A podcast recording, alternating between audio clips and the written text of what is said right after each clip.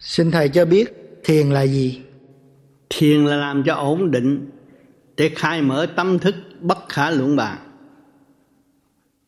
Tự khai mở tâm thức mà bất khả luận bàn, càng nói càng động. Thiền là êm ả thanh tịnh để khai mở tâm thức mà thôi.